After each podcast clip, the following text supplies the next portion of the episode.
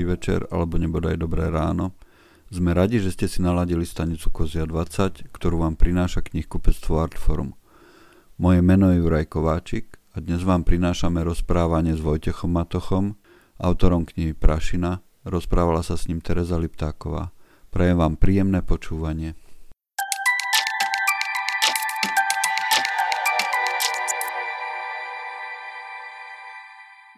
Je pravda.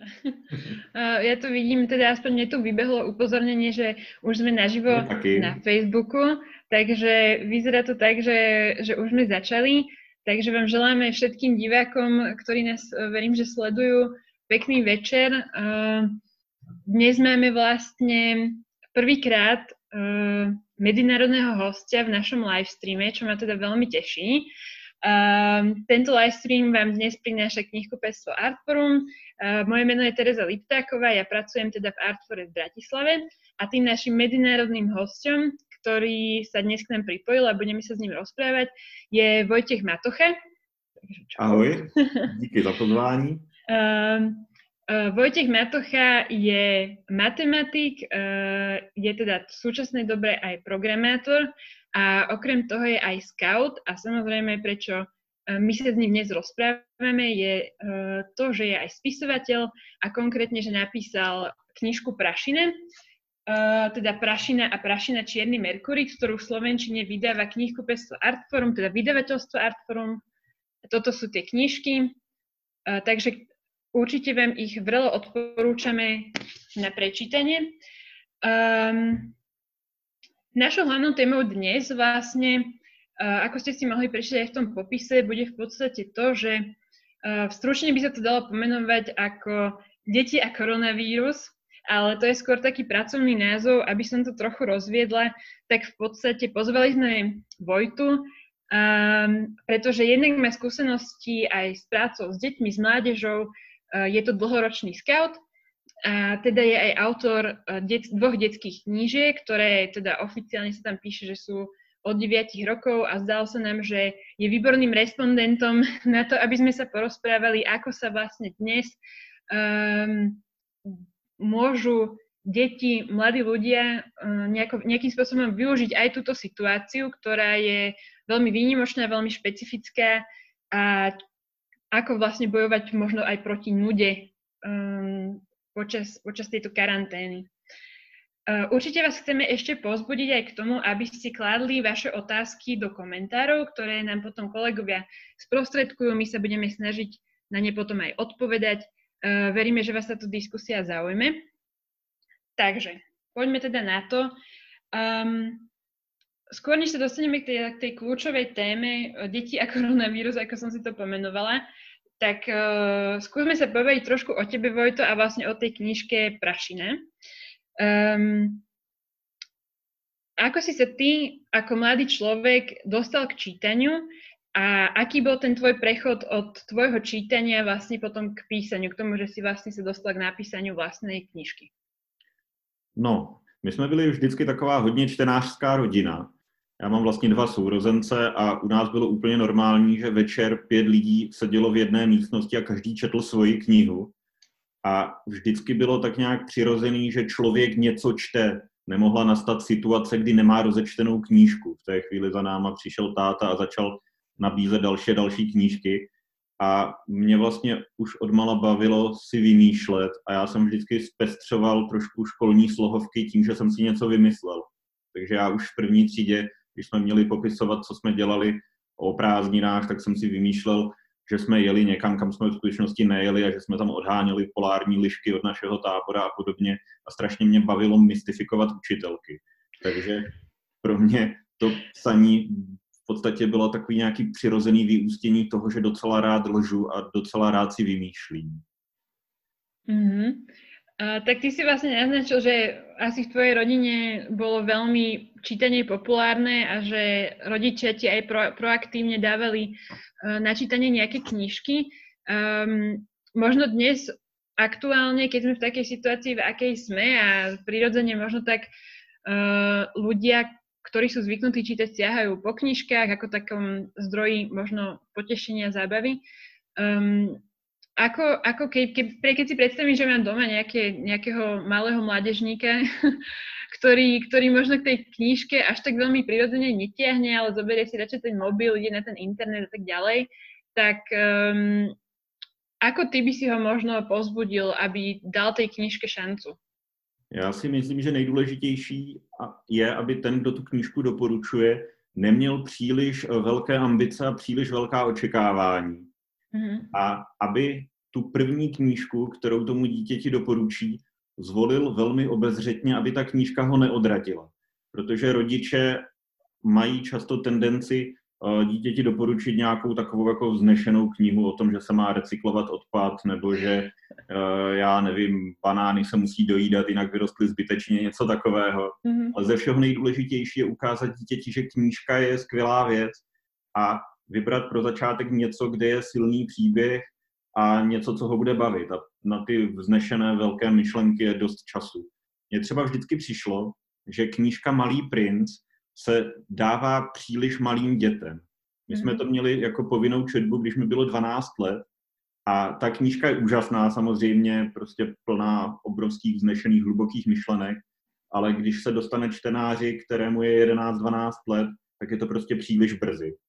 A podobně funguje vlastně skoro celá povinná četba. Nevím, jak je to na Slovensku, ale v Česku třeba babička Boženy Němcové je povinná četba někdy taky v 11, ve 12 letech a přitom by neměl číst ideálně nikdo mladší 40 let, si myslím. Hmm. Takže... Vy, Prepač, uh, ešte neviem vôbec, ako je to na Slovensku, lebo môj prístup k povinnému čítaniu bol asi taký, že nechápem, prečo by mi mal niekto diktovať, čo si mám čítať, ja preto si viem dobre vybrať aj sama. Takže som to pomerne dosť statočne ignorovala, čo mi potom spôsobilo problém na maturite, keď som sa videla, kto chytá v žite. Ale to je úplne, úplne iný príbeh. Um, keď teda uh, by sme možno teda do tak úplne praktickej roviny išli, ty si vravel, že treba dávať nejakú knížku tým deťom čítať uh, bez veľkých očakávaní, uh, tak povedz možno, ak ti napadá nejaká taká knižka, ktorú ty by si odporučil presne takémuto, uh, ako by možno si ty povedal rodičovi v nesnázích, uh, ktorý by rád dal čítať niečo pekné svojmu dieťaťu.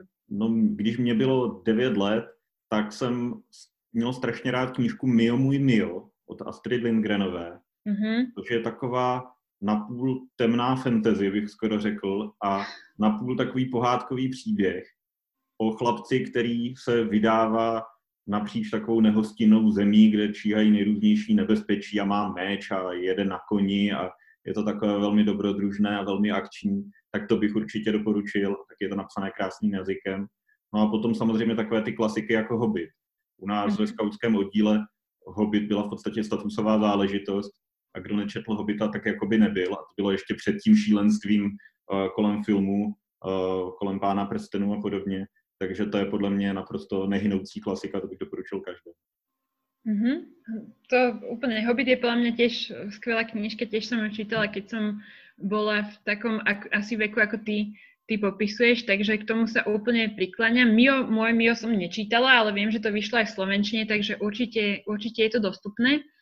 Uh, spomenul si vlastne aj tých scoutov. A mne sa tak zdá, že tá kombinácia pri tebe toho čítania a tých scoutov je vlastne, jej výsledkom je v istom zmysle prašina. Uh, tak skús možno trochu povedať, že ako ty si sa dostal k tým scoutom a možno prečo um, je to tvojom živote také, také dôležité, v čom ten scouting zohral takú kľúčovú úlohu? Uh, mě do scoutu přivedl můj starší bratr, který je teda o tři roky starší a už do toho oddílu chodil, pak teda z oddílu odešel a já jsem tam zůstal a postupně jsem se teda propracoval z toho sedmiletého vlčete až na toho vedoucího. Já si myslím, že na scoutingu je nejúžasnější takové to postupné přebírání odpovědnosti, kdy člověk do oddílu nastoupí a je mu 6-7 let a postupně dostává drobné úkoly, typu připravit nějakou hru na družinovou schůzku, potom, když je mu třeba 12-13, tak už tu družinovou schůzku vede, pak se postupně stává tím vedoucím a vlastně tam není žádný ostrý předěl mezi tím nejmenším členem a vedoucím oddílu. Takže když člověk vstoupí do skautu, tak se vlastně vydá na jakousi cestu a nikde tam není žádný zlom, kdyby mu někdo řekl tak a od teďka už budeš vedoucí. Takže najednou se tím vedoucím stane, ani neví jak, to se vlastně odehrálo tak nějak v mém životě, že jsem tak nějak pořád chodil do skautu a najednou jsem pod sebou měl oddíl, kde bylo 25 lidí. Takže to je jedna podle mě úžasná věc ve skautu. Takže člověk se naučí vlastně komunikovat s mladšími, se staršími a naučí se přebírat postupně odpovědnost. A druhá úžasná věc je, že scouting se ještě pořád odehrává v tom skutečném, reálném, fyzickém životě a je to jedno jako z mála, je, jeden z mála kroužků, kde uh, není pevně předepsáno, co se má dělat. Takže když jdete do fotbalu, tak hrajete fotbal, zatímco ve skautu můžete sportovat, můžete tam jít v noci pod tmě lesem, můžete tam vařit na ohni, prostě je před váma celý nekonečný svět možností. Takže to mám na scoutingu hrozně rád. Ja mám pocit, že ty si teda spomenoval uh, dve také veci, ktoré uh, veľmi cítiť aj z tej prašiny. Jednak je to, to preberanie tej zodpovednosti, že ty, keď sa pozrieme na tie dve knižky prašiny, ktoré zatiaľ vyšli, tak tam je veľmi cítiť, že uh, tie hlavné postavy Jirka a N sú taký, taký pripravený a veľmi si uvedomujú zmysel prevziatia zodpovednosti za tú úlohu, ktorú, ktorú oni tam majú. Takže to je jeden taký aspekt. A druhý je vlastne ten, že ty ako hovoríš, že scouting ťa donutil ísť von, um, ukázal ti možno nejaké dobrodružstva, ktoré sa vnútri za počítačom nedajú, nedajú zažiť. A to vlastne tiež ako keby robíš v tej prašine, lebo ty ich uh, nechcem povedať, že vyženieš, ale ty ich pošleš proste na tú prašinu, kde musia byť vonku, kde nič nefunguje, kde sa tá technológia nedá používať. Uh, tak z toho mi v podstate tak nejak uh, vypadáva taká otázka, že čo, keď si prečítame prašinu, tak ktorý z tých zážitkov zažil Vojtěch Matocha osobně? No, já si myslím ještě, abych se vrátil, že nejdůležitější na tom všem a co má vlastně prašina společného se scoutingem je, že rodiče jsou bezpečně daleko a nemůžou právě toho 12-letého, 13-letého kluka odstínit od té odpovědnosti a od toho dobrodružství. Protože náš svět hrozně trpí tím, že všechen čas je naplánovaný, že rodiče neustále říkají dítěti, co má dělat a dítě pak není zodpovědné za svůj vlastní volný čas. Takže to, co já považuji za nejdůležitější a co spojuje scouting a prašinu, je právě ta odkázanost uh, na sebe sama. A já jsem jako lecos z toho, co jsem v Prašině potom popsal, zažil samozřejmě v nějaké jako méně amplifikované podobě, takže já jsem stál pokotníky ve vodě, zatímco hrdinové se topí. A zatímco já jsem šel teda jako s baterkou nějakým sklepem někde u nás doma, tak hrdinové teda jdou polorozpadlým nějakým sklepením, které se na ně může každým okamžikem zřítit a je, je to samozřejmě daleko akčnější. Ale ty základní věmy, taková ta studená voda, tma, samota, to všechno jsem vlastně vzal z těch skautských výprav. Mm-hmm. To je zaujímavé, že si pomenoval akurát tie situácie, ktoré mne sa v tých knižkách zdali pomerne dosť nebezpečné. um, tam vlastne je celá tá kni- obidve tie knižky sú, sú veľmi akčné ja mám, keď, keď si spomeniem ako na, na prašinu, tak jedna z prvých vecí, ktorá, ktorá sa mi vybaví, je hneď na prvých stranách tej prvej časti, uh, ktorá tiež sama o sebe je dosť asi nebezpečná, zároveň trošku asi aj vyvoláva strach čitateľovi. Je to vlastne tá situácia s tým Patrikom. Uh, neviem, či to úplne môžem povedať, ak, ak teda niekto ešte nečítal z našich divákov, ale teda vieme o čom, ale je to, je to situácia podľa mňa úplne že na hrane.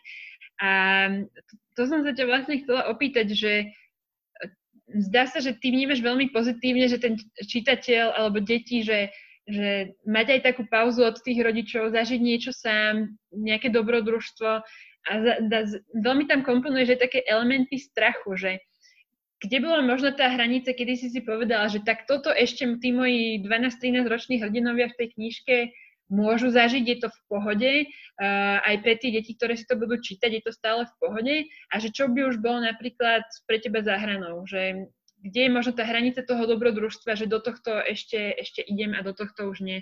Samozřejmě pro mě by už daleko za hranou byla nějaká skutečně úkladná vražda, protože hmm. ta scéna vlastně z té první kapitoly je nehoda. Ať, ať už to teda jako je to sebe brutálnější, tak je to jenom nehoda. A já jsem v té první kapitole se snažil vlastně čtenáři sdělit, že v příběhu se může odehrát opravdu cokoliv a že ten příběh musí brát vážně a že to může špatně dopadnout. Já jsem nechtěl takové to pomalé, takový ten pomalý rozjezd, čtenář si pořád říká, aha, těm postavám se asi nic nestane, no, tak jsou to děti. A chtěl jsem ukázat, že se něco stát může. To je jedna věc. A druhá věc, co bych chtěl říct, myslím si, že dospělí lidé mají jaksi tendenci děti příliš šetřit a neuvědomují si, jakou míru násilí děti znají z počítačových her a z filmů. Takže 12-leté dítě třeba teda čte prašinu, kde někdo spadne ze žebříku, ale zároveň potom se tajně dívá na Game of Thrones a tam prostě mm. ta úroveň trošičku jiná toho násilí ještě. Takže je potřeba to vždycky chápat v kontextu toho, jak si v těch jako i z jiných médií, co, co děti čerpají. Uh-huh. A nebyl si si napríklad, že uh, si nejaké deti prečítajú prašinu a začnú možno tak uvažovať, že čo by som ja tak mohol riešiť v živote, alebo že akú lumpárnu idem teraz... No bylo by to skvělé. Já nevím, mně dnešní děti přijde, že už právě takhle vůbec neuvažují, že, uh-huh. že svět vnímají prostřednictvím YouTube a že už jako nechtějí zažít nic na vlastní kůži, nechtějí zažít nic opravdového. My jsme chodili ven a neřešilo se, co tam venku budeme dělat, když jsme byli malí. My jsme šli prostě za barák, se říkalo, a tam se potkala parta kluků a bylo na nich, aby vymysleli, co budou dělat, ale kdy se teda děli jako neúplně, jak to říct, nejlepší, co se dít mohlo. Zkrátka, taková ta, taková ta troška toho zlobení a té možnosti rozhodnout si o tom, co budu dělat, tam mně přijde, že k tomu dětství patří a že se trochu vytrácí. Mm, čiže dalo by sa tak nejak povedať, že máš pocit, že mm, deti strácajú samostatnosť, že pri, viac lpia na tých obrazovkách, na tých telefónoch, na tom internete, než na nejakom uh, ozajstnom živote, neviem, či to úplne tak môžem nazvať, a že by možno um, by sme si mali možno dať väčší pozor na to, aby tak nejak nešli iba za tým, čo sa im tak veľmi jednoducho ponúka, ale aby sme im vyslovene sa snažili ponúkať podnety a vnemy, ktoré ich otvoria niečomu širšiemu, nejakému väčšiemu já svetu, si, ktorý je vonku? Já si myslím, že bychom především uh, toho neměli nabízet zase příliš. Hmm. Ideální je, když to dítě si samo rozhodne o tom, co bude dělat a když se nudí, tak ať se nudí z vlastní vůle, když to tak řeknu. Eh, eh, dnešní dospělí strašně trpí tím, že mají pocit, že dítě každý den musí dělat kromě školy ještě něco smysluplného a každý den má potom nějaký kroužek, kam ho vezou a ty kroužky to je zase jenom eh, zábava organizovaná dospělýma. Tam není žádný okamžik, kdy ty děti jsou sami a rozhodnou se sami o tom, co budou dělat. V tom je podle mě právě výjimečný ten scouting, protože aspoň teda v Česku skautskou schůzku běžně vede někdo, komu je třeba 12-13 let takže je to vlastně dětská parta, takže to není kroužek, který by vedl někdo dospělý. A potom ještě, a to taky asi není jenom české specifikum, i vedoucí skaučtí nejsou tak docela dospělí. Já, když jsem vedl skautský oddíl, tak mi bylo 21 let, tuším, a to přece jenom člověk ještě není tak úplně dospělý jako někdo, komu je 50, ale co má tendenci řešit tak nějak improvizovaně a divoce a dětsky. Mm-hmm. Tak skôr, než sa dostaneme k ďalšej otázke, tak ja iba krátko pripomeniem, že je možnosť klásť otázky do komentárov, takže ak nás teraz niekto sleduje, verím, že áno, a má chuť spýtať sa otázku, tak uh, ucho, prečítame si ju, skúsime ju aj zodpovedať. Um, takže skôr, než uh, pôjdeme ďalej uh, rozvieť tú tému tej samostatnosti, dobrodružstva a tak ďalej, toho, toho dobrodružstva bez dohľadu dospelých, tak nedá mi ešte sa tak nespýtať, že človek, keď si vlastne zoberie do ruky takúto knižku Prašina, začne si aj listovať, tak uh, ono sa zdá na prvý pohľad taká tmavá až ponurá a v podstate tí hrdinovia, keď tam idú do tej prašiny, tak uh, idú do takého neznáma. A v tej druhej časti, obzvlášť keď už sa dostanú do tých krchlebov, tak tam je vyslovene aj taký pocit nebezpečenstva. A tie ilustrácie Karla Osohu, ktoré sú mňa úplne perfektné, tak to ešte počiarkujú celú túto takú temnú atmosféru, alebo ako to mám povedať, skrátka niečoho takého nebezpečenstva, niečo sa tam deje, uh, niečo tam treba riešiť, taký pocit urgencie možno, že kto mi číha za chrbtom a tak. No, ja ale verím, že ty ako autor Prašiny, ako človek, ktorý ju vymyslel, tak má pozitívny vzťah k tomuto miestu. Tak skús, skús možno opísať tú prašinu nie takýmto, že čo, čo nie je, čo tam nefunguje, uh, možno takým tým temným jazykom, ale skús nám o nej povedať možno niečo pozitívne, niečo také pekné, že čo je podľa teba na prašine pekné? Já si myslím, že na Prašině je pěkné to, že je to jedno z míst, kde je ještě tajemství. Mm. A kde to tajemství není uh, ověšené vysvětlujícími cedulkami, co se stalo v tomhle domě, ve kterém roce. Takže je to místo, kde člověk ještě může zapojit vlastní představivost. A je to vlastně i místo, které je svým způsobem krásné. A já jsem chtěla, aby v té, minimálně v té první knize to tak určitě vyznívá, že ti hrdinové se toho místa sice bojí, ale v několika chvílích si uvědomí, že vlastně v těch oprýskaných domech a na těch zašlých náměstích, že tam je i krása. Tam je třeba scéna, kdy ten hlavní hrdina vystoupá na zvonici kostela, takové už velkém finále, a teď má hodinu čas, než se něco odehraje a otevře okno a najednou nad sebou uvidí oblohu plnou hvězd a uvědomí si, že z toho běžného nasvíceného světa nikdy tolik hvězd neviděl. A potom ve druhém díle vlastně velmi podobná scéna, kdy hrdinové vstoupí nějakou tajnou chodbou do pobořeného kostela a teď kráčí těmi zasněženými eh, kostelními lavicemi a zase si uvědomují tu, tu zvláštní krásu toho opuštěného, tichého, temného místa, kterou vlastně neznají z toho, z toho všedního života. Mně se na Prašině líbí, že je to místo, které není sterilní, když to tak řeknu. Hmm. Protože dnešní třeba obchodní centrum těžko může vzbuzovat nějakou emoci. Zatím, protože je prostě sterilní. Tam není nic, jsou tam pravé úhly, jednobarevné plochy, není tam žádné tajemství, to už je vytěžené, zmizelo. Zatímco Prašina tohle všechno v sobě ještě pořád má. Já jsem velký fanoušek třeba italských městeček, která jsou pro mě inspirací vždycky uh, pro Prašinu. Doporučuji uh, všem navštívit městečko, jmenuje se Sorano. Vřele doporučuju. To je Prašina se vším všudy. Tam jsme bloudili několik hodin a našli jsme tam teda strašlivá místa, která bych ani v Prašině nepoužil. Fúha, tak to je, to je celkom silné vyjadrenie.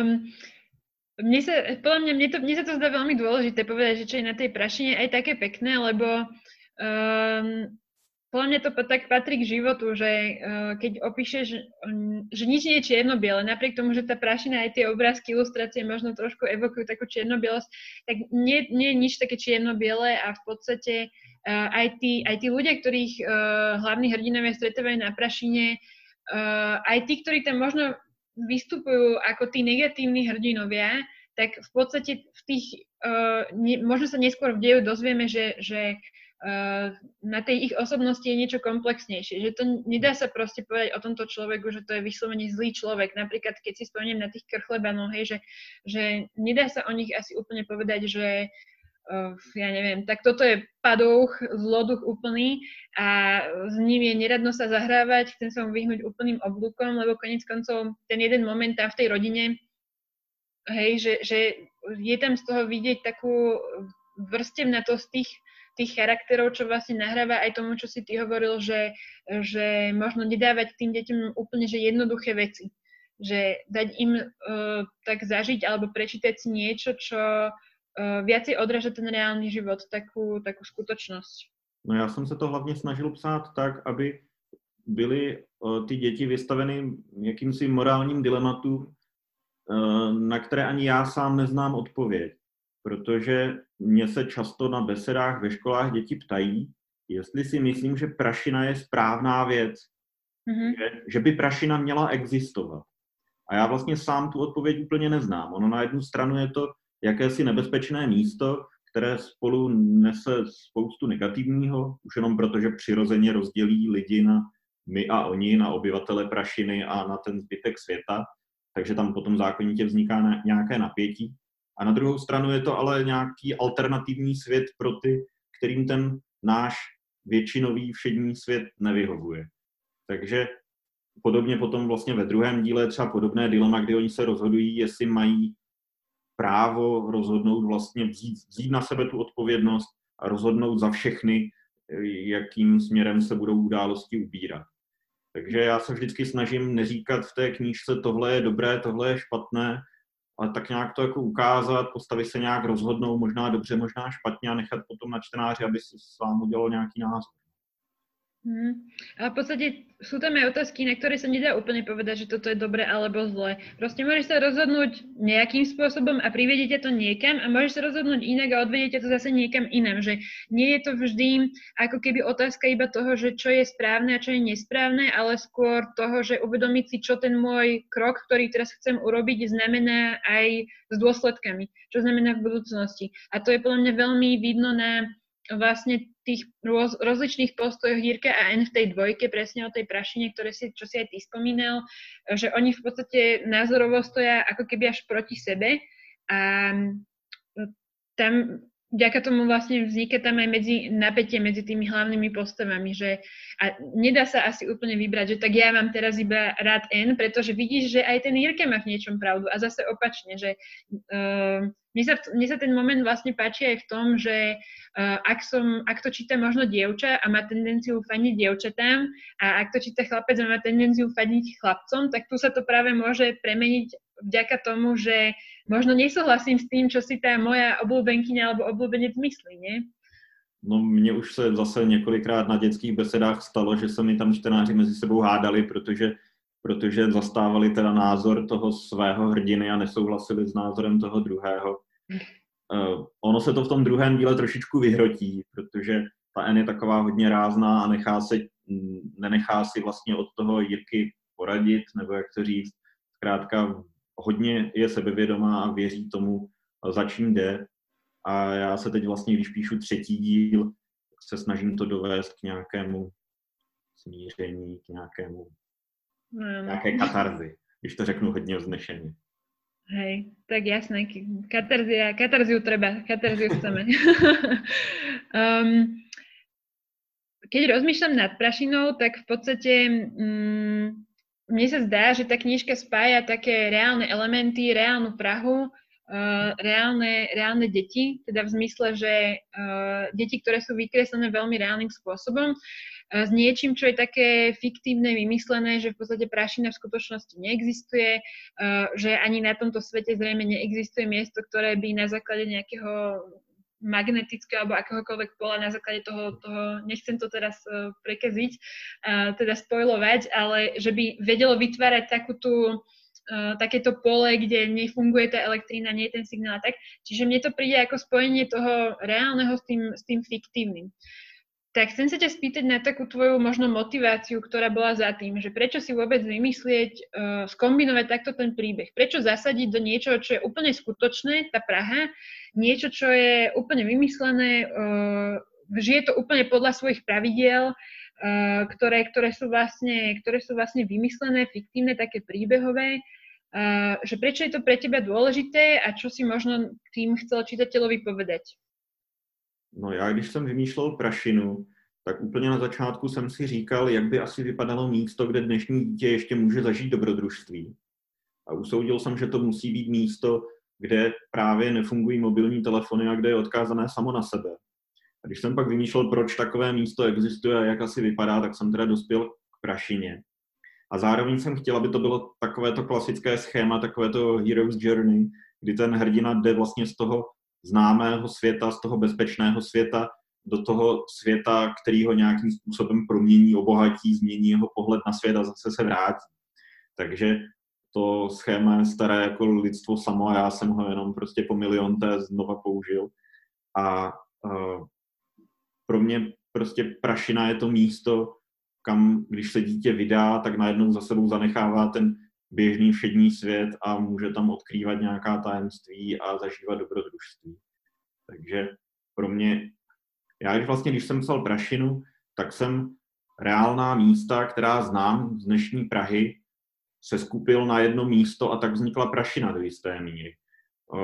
Kdo z vás zná Prahu a zná třeba Invalidovnu, to je takový úžasný komplex chátrající na okraji Karlína, kde právě vlastně naše civilizace současná moc neví, co s tím. A je to takový ten areál, kam se můžete vydat a zkusit ho na vlastní pět propátrat. Tak vlastně to byl takový předobraz právě třeba pro, pro tu nemocnici, která je na Prašině, nebo zvonice u svatého Floriána má zase svůj předobraz v Olmouci, kde je taková volně přístupná zvonice. Dneska bohužel zrekonstruovaná, dřív nebyla, takže člověk se tam mohl vydat po takových rozpadajících se schůdkách nahoru a tehdy tam ještě nebyly zvony, tak se tam podívat ven skrz ty rezavé, že takové ty velké rolety, které se tam vytahovaly a otevřel se před ním pohled, pohled na město. Dneska bohužel je to teda zrekonstruované, takže už je z toho zase trošičku taková ta turistická, turistická past. Mm-hmm.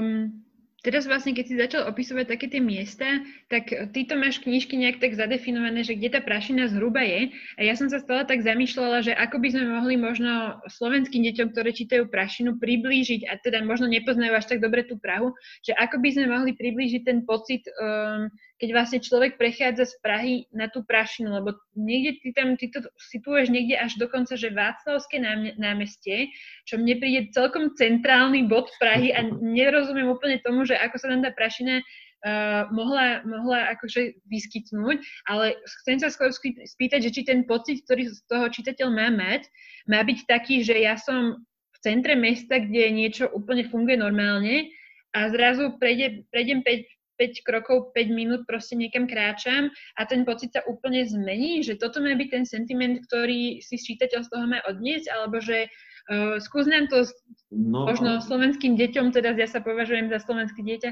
že skús nám to tak pomenovať, že čo, to, čo, čo si tým chcel vyjadriť, to, to, že je ta prašina právě tam, kde je, v té Prahe. No měl by to být takový ten pocit, jako když jdete po krásné výstavní ulici a rozhodnete se průjezdem odbočit do vnitrobloku a najednou zjistíte, že ten vnitroblok už tak krásný a výstavní a udržovaný není a jsou tam ty oprýskané domy a je tam nějaká spustlá zarostlá zahrada.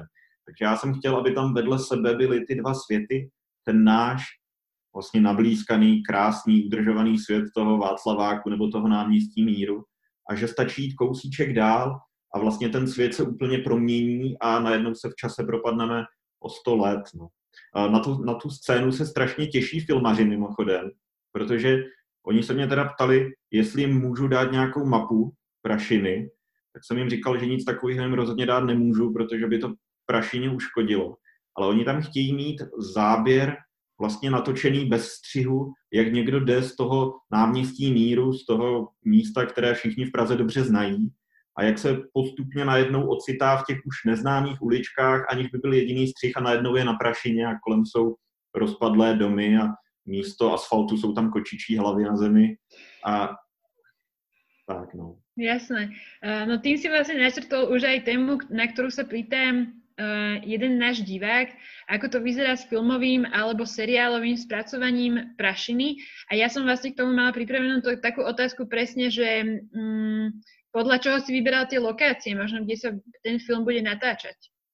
Alebo teda sa zachytila som správne, že ty si participoval na tom, na tom vyberaní tých, tých miest, kde se to bude natáčet. No, tak úplně od začátku, takže práva na film jsou teda prodaná. Vzniká scénář, hledají se lokace. Já v tom mám poradní hlas. Samozřejmě hlavní slovo má režisér, scénárista, producent. Ale už teda proběhlo nějaké vybírání lokací.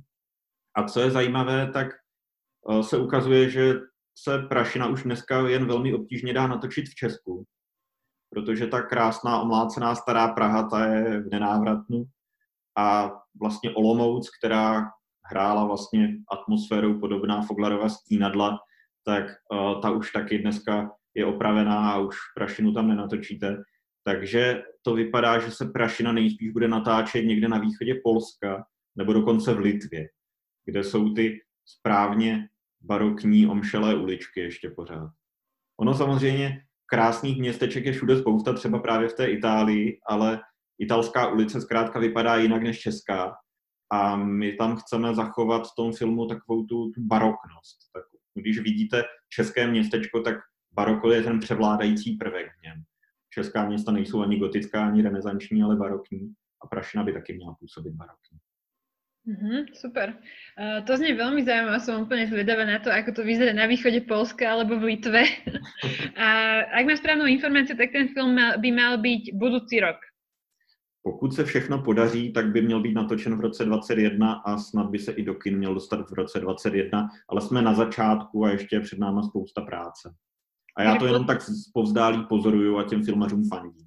Mm, takže v podstate následujúci plán pre Prašinu, e, tento rok by mala byť Prašina trojka, ktorá bude vlastne záverečná časť tejto Dúfajme, série. Áno. E, dúfajme. Väčšinou u nás na Slovensku si sme zvykli, že e, október je taký náš, taký náš čas, kedy sa môžeme tešiť na novú Prašinu, tak snad to vidia aj tento rok, že október Prašina 3 a budúci rok teda filmová prašina, snad to tiež všetko vyjde a potom, potom už neviem, čo budeme robiť, keď budeme bez prašiny, nebude už Budeme muset vymyslet něco jiného, no. no já si tuhle tě... otázku sám hodně kladu, co budu dělat, až dopíšu prašinu, protože já jsem vlastně před prašinou nikdy nic nenapsal, nebo jenom nějaké drobné povídky a najednou teda jsem nastoupil na tu prašinu, už čtyři roky se zabývám prašinou a mám spoustu nápadů, co bych chtěl dělat potom. Mm. Takže uvidíme.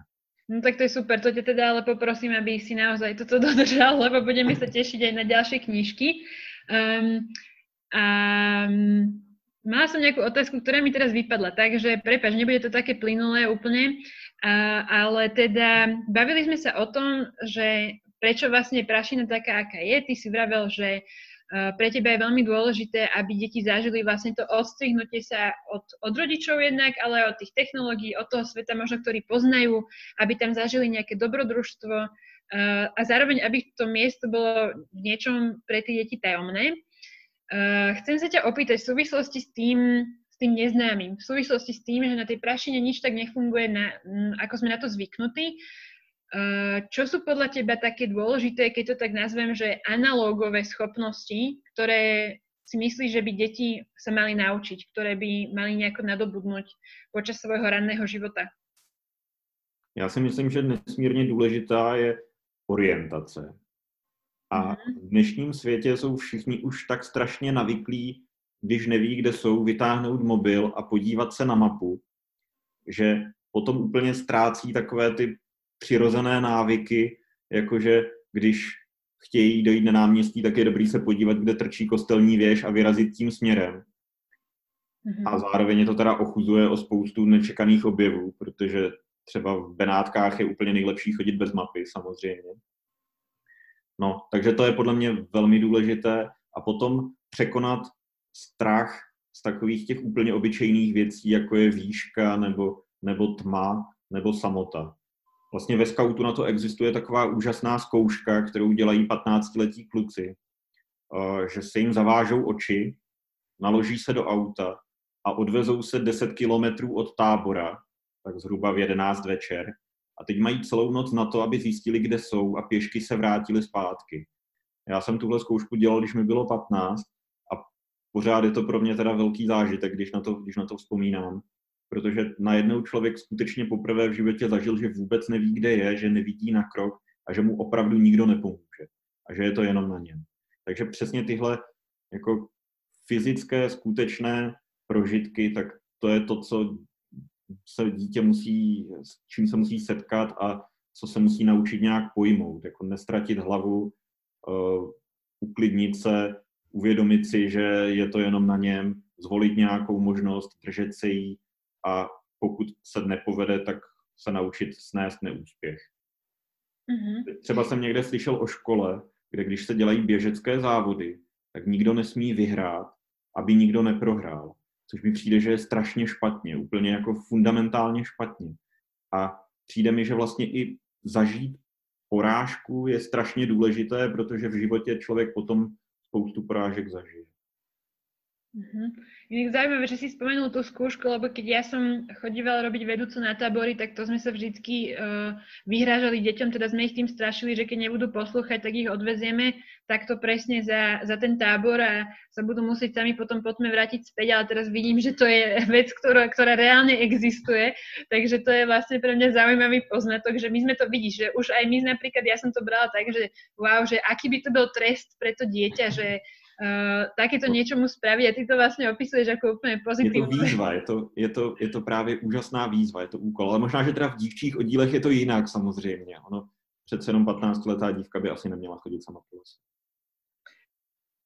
neviem sa k tomu vyjadriť popravde. Uh, nechcem byť teraz nejako genderovo nekorektné alebo čokoľvek, uh, ale v každom prípade je to, je to úplne zaujímavá vec, že vystaviť sa ako keby neznámemu a zároveň aj strachu.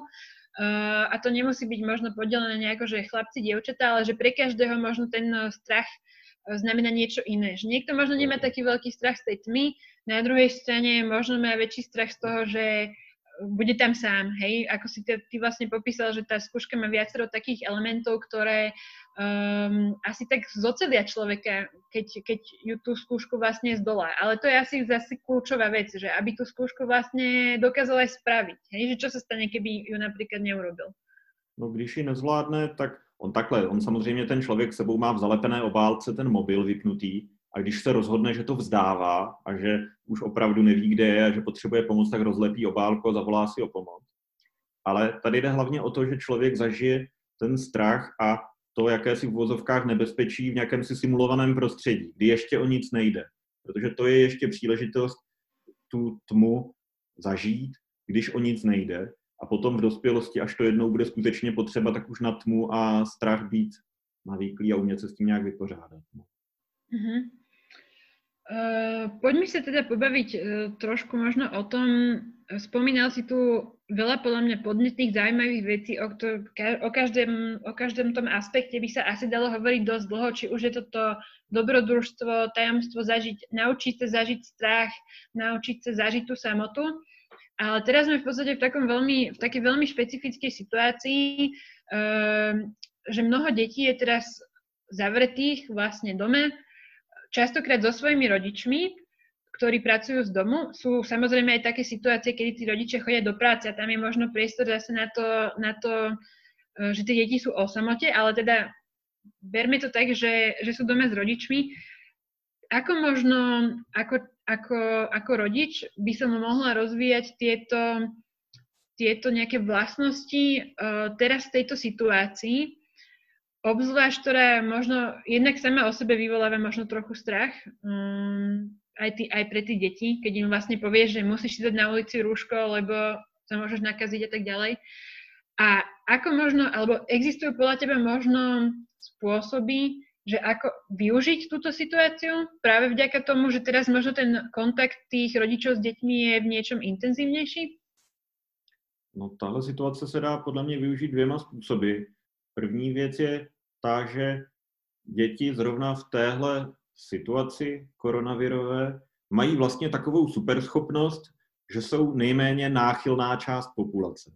A ve, v Česku uh, skauti udělali takový poměrně zajímavý projekt, že vlastně jako dobrovolníci roznáší uh, třeba nákupy právě starým lidem, kteří jsou tou pandemí nejohroženější a já si myslím, že to je něco, co je může obohatit vlastně daleko víc, než třeba den strávený ve škole. Takže to si myslím, že je vlastně jedna možnost, jak tuhle situaci využít. A druhá možnost potom, když teda je daleko víc času uh, společně, uh, který společně stráví to dítě a ten rodič, tak je možná najednou ta správná chvíle vlastně otevřít tu zaprášenou skříňku vytáhnout to staré album, sfouknout prach, otevřít a teď se podívat třeba na staré fotky, protože najednou toho času je daleko víc a dá se té blízkosti nějakým způsobem využít. Takže popovídat si, společně přečíst knížku, společně se podívat na film a netrávit ten čas tak, že v každé místnosti v bytě se někdo dívá na svoje videa na YouTube a s tím druhým Mm. A keby som si na teba mala vymyslieť takú kulehu, to nazvem, takú výsostne praktickú otázku, že keby sme teraz vedeli dať uh, možno pre tých zúfalých rodičov, čo už nevedia, čo s deťmi doma, možno poradiť im takých 5 malých dobrodružstiev, ktoré by mohli uh, zažiť spolu so, so svojimi deťmi teraz, keď uh, či už sú s nimi doma alebo nie, veď uh, akokoľvek, ale že niečo také, uh, ako taký malý kúsok tej prašiny a toho dobrodružstva, aby mohli zažiť doma. No nejsem si jistý, jestli jich vymyslíme zrovna pět teda, ale dá se to zažít spousta věcí. Můžou si třeba říct, že se rozhodnou jeden večer nesvítit pomocí elektřiny. To samo o sobě je úžasná věc. A já si pamatuju, že když ještě v 90. letech občas nešel prout, což už se ku podivu téměř vůbec nestává v Česku, tak bylo úžasné, jak se ten byt promění, když je osvětlený svíčkami. Tak to je jeden takový drobný podnět. A potom právě proskoumat, za, jako proskoumat kouty místností a kouty bytů. Ono se ukazuje, že v každém bytě je nějaká skřínka, kterou už dlouho nikdo neotevřel, nebo nějaký kout, do kterého se dlouho nikdo nepodíval. A mě vždycky jako dítě strašně bavilo tyhle skřínky otevírat a vytahovat gramofonové desky a uh, nacházet starý pásky a pouštět si starý videa, a, nebo, si, nebo si právě se dívat na staré fotky a domýšlet si sobě, kdo na nich asi je, jestli je to můj pradědeček nebo kdo to je, starý pohlednice. Tyhle věci v bytech jsou, takže každý byt má svůj příběh a svoje tajemství a teď je podle mě ten správný čas to tajemství a ten příběh odkrýt. Mm-hmm. Ja keď som na túto otázku rozmýšľala, že, uh, že čo, čo by si povedal možno na niečo také, že uh, zrejme teda každý, každá rodinka sa teda schodí von prejsť napriek tomu, že je to v takom veľmi obmedzenom režime. Mne napadlo možno niečo také, že na spôsob geocachingu, vieš, že chodím na to isté miesto ako môj kamarát, ale nemôžem sa tam s ním stretnúť, lebo je to teraz akože rizikové, takže mu tam ako na, také niečo na spôsob také nejakej pokladovky alebo niečo také, vieš, že mu tam nechám nejaký tajný... Čože? Mrtvá schránka se tomu říká. Mrtvá schránka, no tak vidíš, má to aj názov. Uh, že mu tam nechám niečo také, nejaký taký odkaz pre kamaráta, poviem mu, že tam na to miesto, kde sme chodívali spolu, že tam môžeš niečo nájsť a vieš, že takto možno nejaká taká forma komunikácie, ktorá je taká výsostne neinternetová, ne, nepočítačová, niečo Já, také. Je, je třeba populární na Slovensku Urbex?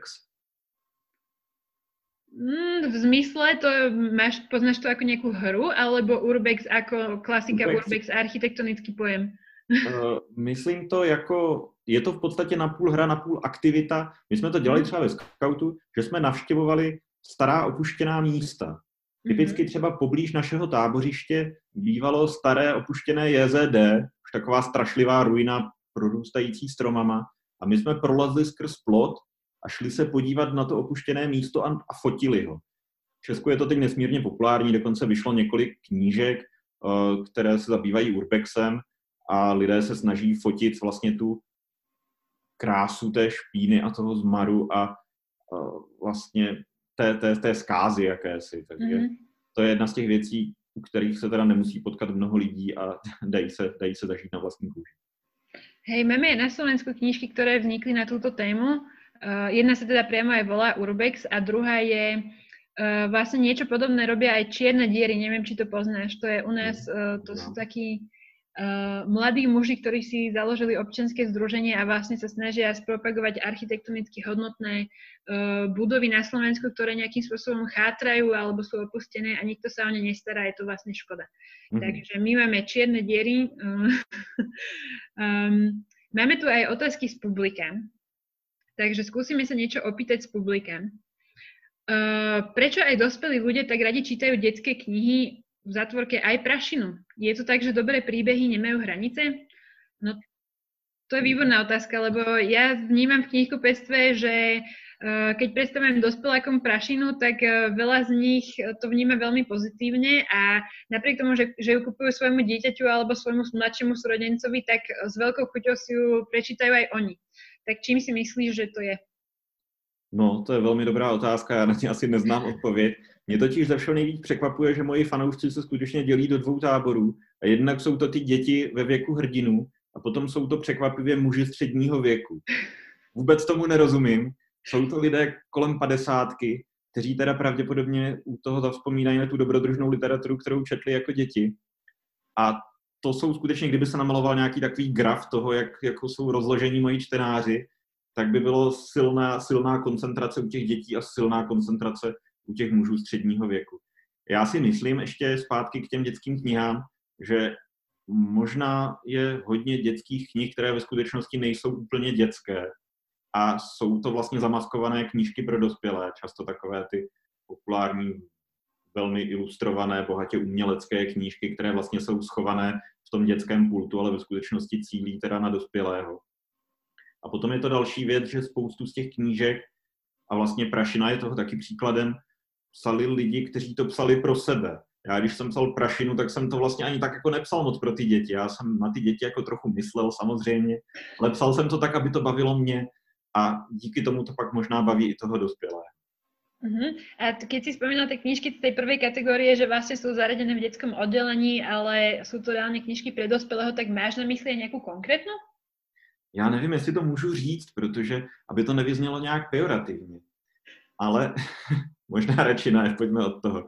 Zkrátka je hodně knížek, které se dotýkají nějakého velkého vznešeného tématu, jsou krásně ilustrované, jsou nějakým způsobem melancholické, nostalgické, ale třeba mhm. nemají už moc příběhu a uh, pro dospělého čtenáře jsou skvělé, ale to dítě přece jenom podle mě potřebuje příběh a nějakou akci.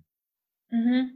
Hej, uh, súhlas, ale je aspoň za mňa osobne alebo ak môžem hovoriť za niektorých aj mojich kolegov v knihkupectve, že my máme veľmi radi také detské knihy, ktoré si môže prečítať každý bez ohľadu na vek a každý si v tom niečo nájde. Neviem, či to úplne spadá do niektoré z týchto kategórií, ktoré si ty pomenoval, ale pre mňa toto je vlastne dobrá detská kniha, keď uh, ty si ju môžeš prečítať buď so svojím dieťaťom, alebo aj sám a stále ti niečo dá, alebo minimálne ten pocit toho, že prečítal som si pekný príbeh, lebo je to veľmi dôležité, že napriek tomu, že sme dospelí, hej, že máme proste 30 rokov alebo koľko, um, tak aj pre nás je predsa dôležité prečítať si pekný príbeh, ktorý mi niečo dá. Nemusí to byť nevyhnutne um, nejaké, nejaká filozofická úvaha nad životom alebo nejako zložito literárne napísané a niečo, čo ťa skrátka poteší. No moje zkušenost je taková, že dítě a dospělí každý čtou jinou vrstvu té knížky. To dítě žije tím řádkem, na kterém je zrovna očima a vnímá ten příběh skutečně tím okamžikem. A už třeba i zapomnělo, co se odehrálo před 20 stránkama, ale prožívá tu akci, jako kdyby bylo právě teď v tom příběhu. Zatímco ten dospělý se na to přece jenom dívá z většího nadhledu a vnímá i náladu té knížky, atmosféru a vnímá třeba právě i nějaká ta morální dilemata, která jsem se teda snažil taky do té prašiny dát. Tak on vlastně, každý ten čtenář té knížce může nacházet něco jiného a pak vlastně o tom třeba můžou diskutovat. Hmm.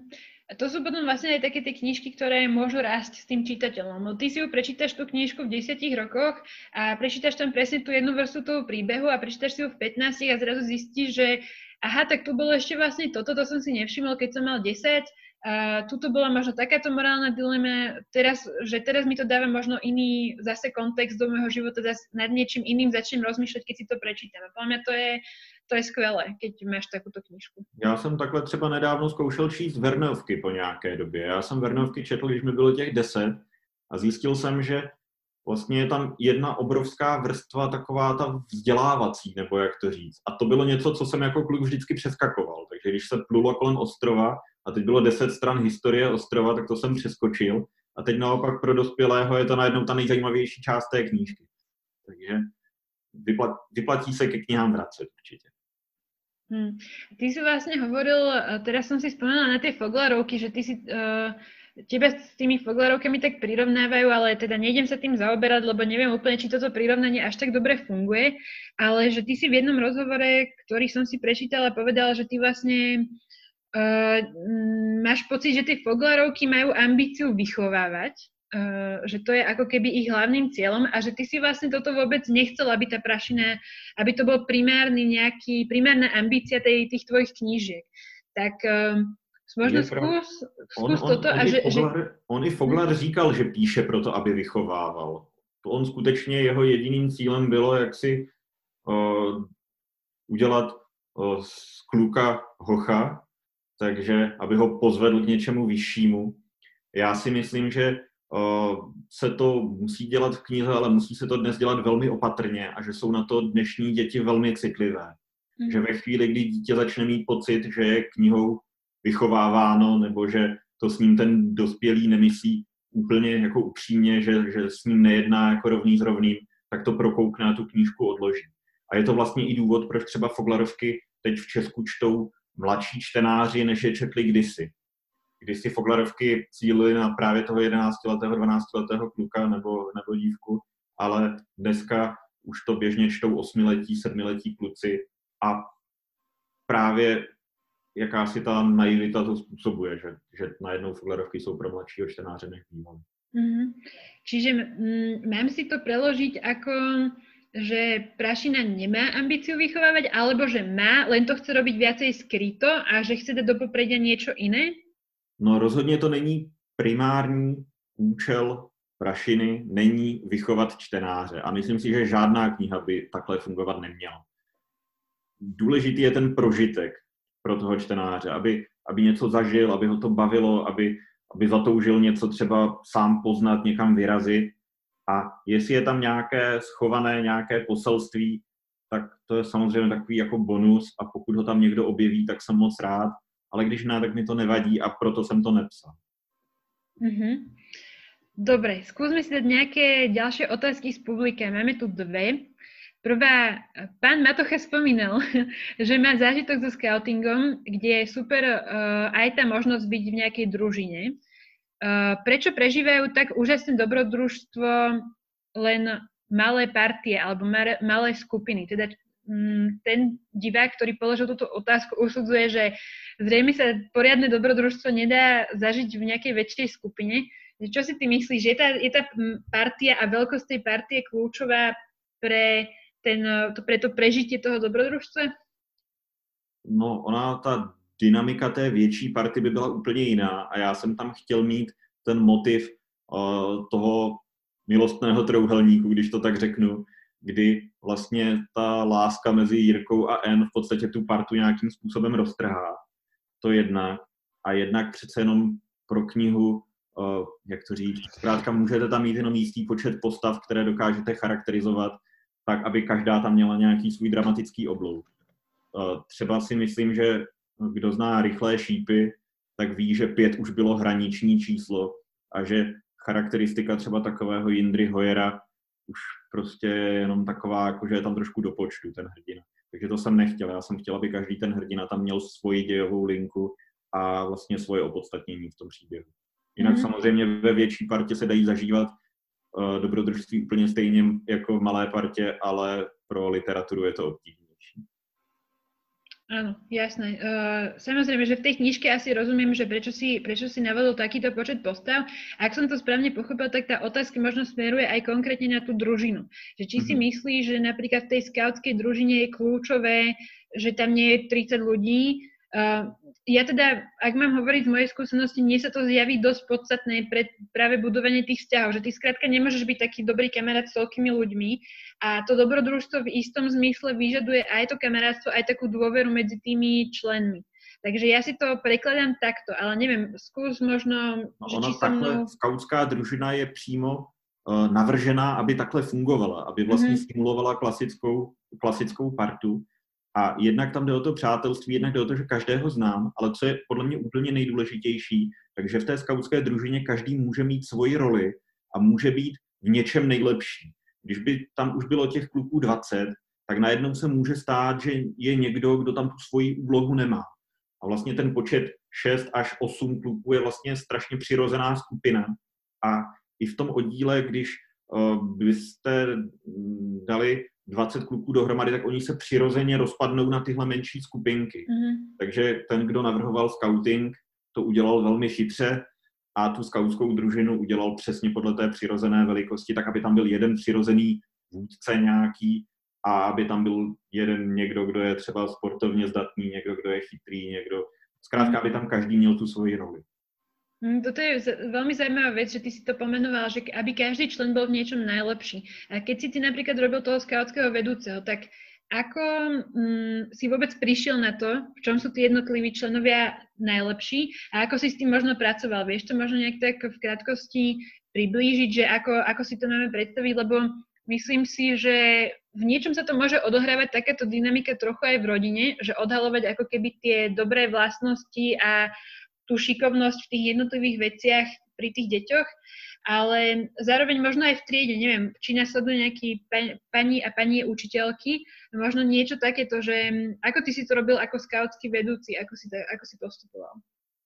No tak cílem je samozřejmě ty děti poznat, bavit se s nimi upřímně, tak, aby, aby, aby, aby ti kluci mi důvěřovali, aby věděli, že si se mnou můžou normálně bavit jako s kamarádem A potom je samozřejmě úloha vedoucího to zajistit tak, aby skutečně v něčem nejlepší byli.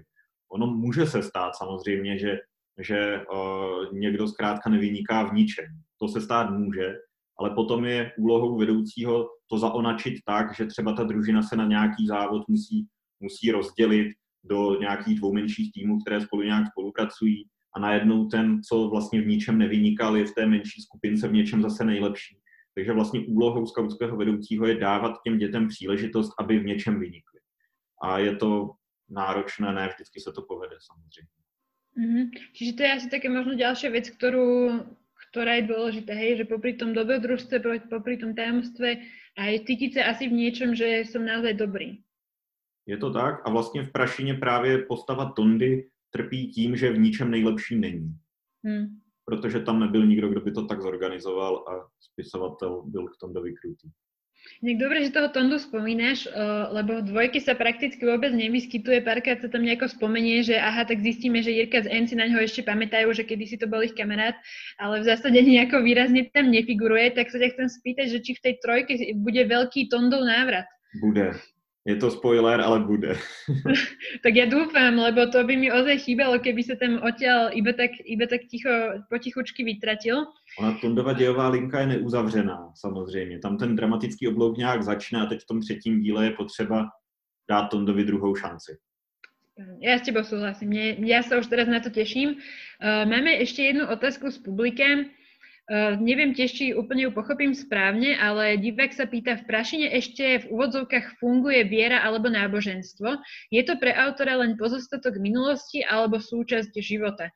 Čiže skôr asi otázka je v tom, že či tá prašina je taká ako keby starosvedská alebo v niečom taká pred 100 rokov a preto tam funguje to náboženstvo, že tí ľudia ešte trošku nejako tam je to tam trošku cítiť, by som povedala, že to asi chápem, alebo že či je to niečo, čo ako keby tam funguje ešte tak živo, že je to súčasnosť. Já rozhodně víru ani náboženství nevnímám jako pozůstatek minulosti, ale zároveň je potřeba říct, že v české společnosti víra a náboženství jsou vlastně menšinová záležitost. Mm-hmm. A že je to nějaký alternativní způsob života. Pokud člověk skutečně prožívá náboženství, tak v Česku je to skutečně něco, co vlastně, když řeknu, že to není normální, tak to zní blbě, ale není to, řekněme, většinově obvyklé a Prašina mělo být místo, kam se právě uchylují ti, kteří nesouhlasí s tím většinovým způsobem života a kteří hledají nějakou alternativu. Takže mně přišlo vlastně přirozené i tu víru a to náboženství na, na, na tu Prašinu umístit. Já si samozřejmě nemyslím, že by všichni obyvatelé Prašiny byli hluboce věřící lidé, a naopak, že by všichni hluboce věřící lidé odešli na prašinu, to rozhodně ne, ale přijde mi přirozené, že velká část těch, co žije na prašině a nachází tam ten klid a tu samotu, takže u toho tak nějak přirozeně začnou věřit a snad i proto, že jako ten vnější svět najednou tolik nemusí vnímat a mají víc času na přemýšlení a tím pádem i víc času na, na víru. Mm-hmm. Rozumím.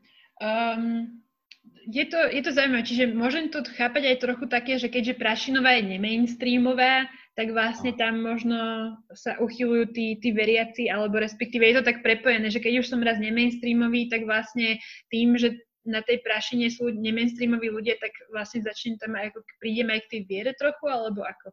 Je, je to tak a zároveň vlastně moje zkušenost je taková, že hluboce věřící lidé zkrátka nejsou ti nejextrovertnější, kteří by rádi byli středem pozornosti a byli to hlavní baviči a, a já nevím co. Jsou to spíš ti lidé, co o tom životě tak trochu víc přemýšlí, kteří jsou takový zadumanější, takže mi přišlo vlastně přirozené je mhm. přestěhovat na tu prašinu, že by se jim tam mohlo líbit.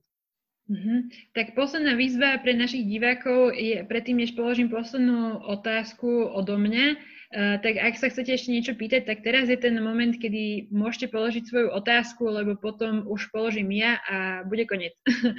Takže uh, z mojej strany asi, asi taká posledná otázka. Máš nejakú obľúbenú postavu z Prašiny? Klement Hrouda je moje oblíbená postava. Zajímavé, Velmi mě bavilo ho psát, určitě. Mm. A potom moje oblíbená postava je ještě paní Bartáková z druhého mm-hmm. Protože my vlastně v průběhu toho příběhu se dozvídáme ten její příběh a ukazuje se, že vlastně ten její život byl vlastně docela zajímavý a že ona je vlastně jako spjatá s tím tajemstvím prašiny víc, než se na první pohled může zdát. Takže paní Bartáková mě taky velmi bavila. Hmm, paní Bartáková mě velmi bavila. za mříží, tu jsem, tu jsem si užíval. Hej, pani Bartaková je super, to, to úplne chápem. Toho Padoucha, toho Klementa Hroudu rozumiem trochu menej, ale uznávam, že musel sa asi dobre písať, že si si to užil. Tak, no, to mě velmi bavilo.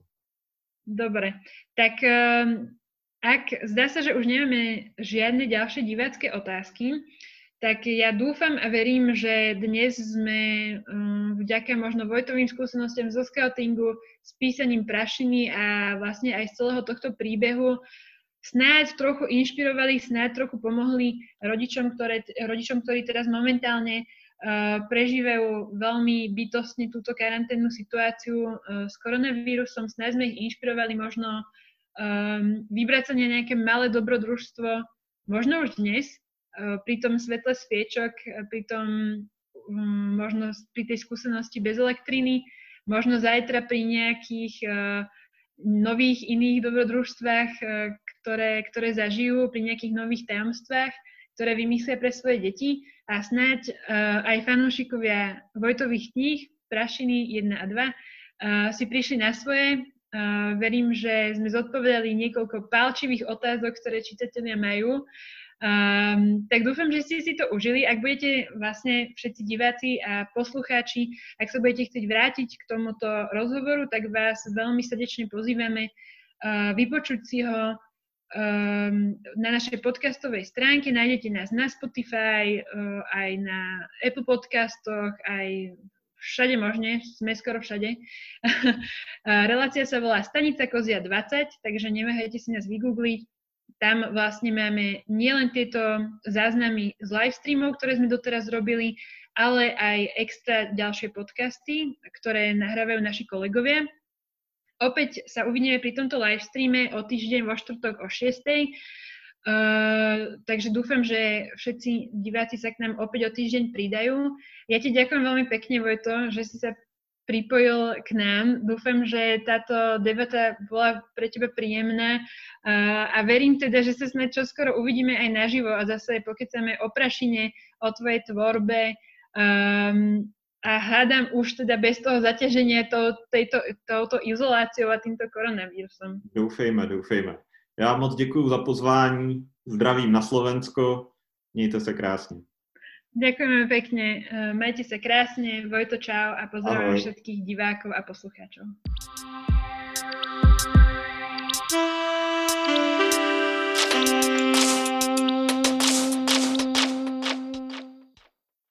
Aj vás prekvapil ten spoiler alert na tretie pokračovanie? Alebo aj vy sa tešíte na filmové spracovanie Prašiny? Som rád, že ste s nami zostali do konca. Počúvali ste stanicu Kozia 20, ktorú vám prináša knihkupectvo Artforum. Dobrodružstvo myslenia s ním prežívame už od roku 1990. Majte sa dobre, opatrujte sa, dávajte si na seba pozor a kupujte si dobré knihy. Nájdete ich na stránke www.artforum.sk.